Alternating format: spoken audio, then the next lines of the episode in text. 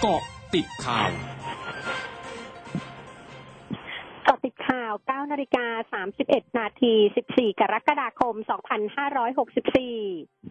นายองอาจคร้ามไพบูลรองหัวหน้า และประธานสสพักประชาธิปัตย์ขอบคุณคณะรัฐมนตรีที่มีมาตรการเยียวยาเพิ่มเติม 9 สาขาอาชีพ ผู้ได้รับผลกระทบจากโรคโควิด -19 ในพื้นที่ล็อกดาวน์โดยตรง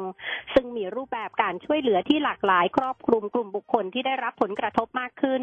นอกจากนี้ยังมีการลดค่าน้ำค่าไฟที่กระจายไปยังประชาชนและภาคธุรกิจทั่วประเทศ โดยหลังจากนี้จะติดตามตรวจสอบต่อไปว่ามาตรการเยียวยาที่ออกมาจากปฏิบัติจริงได้มากน้อยเพียงใดอย่างไรก็ตามอยากให้รัฐบาลออกมาตรการเยียวยาช่วยผู้ประกอบการ SME เพิ่มเติม สำนักงานสาธารณสุขจังหวัดนนทบุรีออกประกาศแจ้งว่า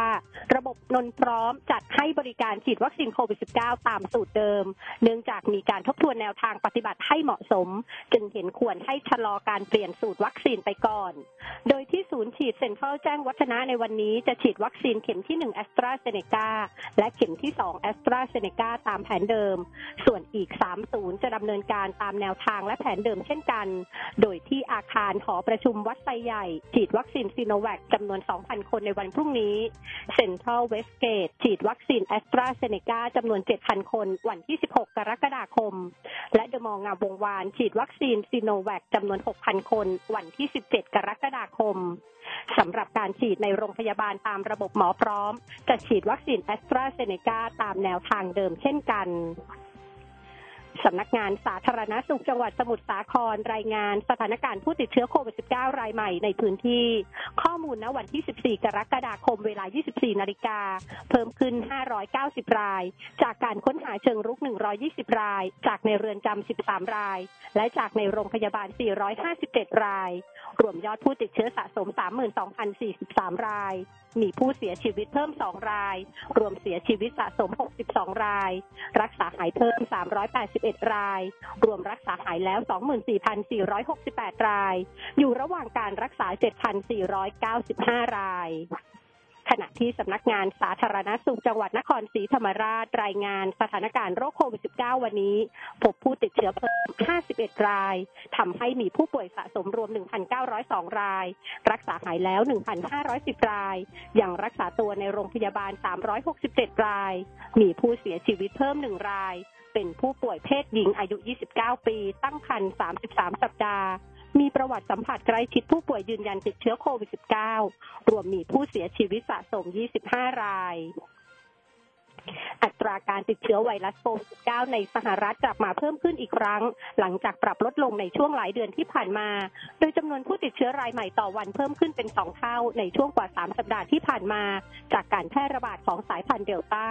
อัตราการฉีดวัคซีนโควิด -19 ที่ล่าช้า และการรวมตัวของประชาชนในวันชาติสหรัฐ ทั้งนี้ตามข้อมูลมหาวิทยาลัยจอห์นฮอปกินระบุว่า เมื่อวันที่ 12 กรกฎาคมจำนวนผู้ติดเชื้อเฉลี่ยเพิ่มขึ้นอยู่ที่ประมาณ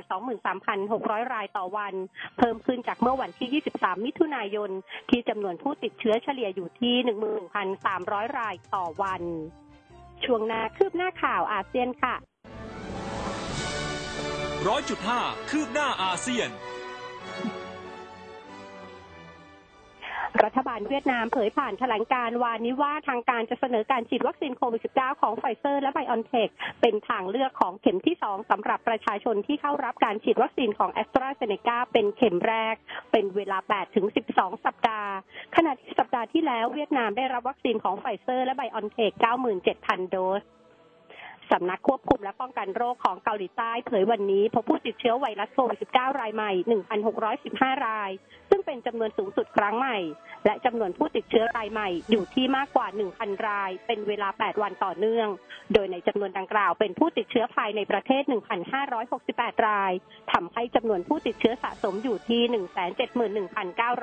171,911 ราย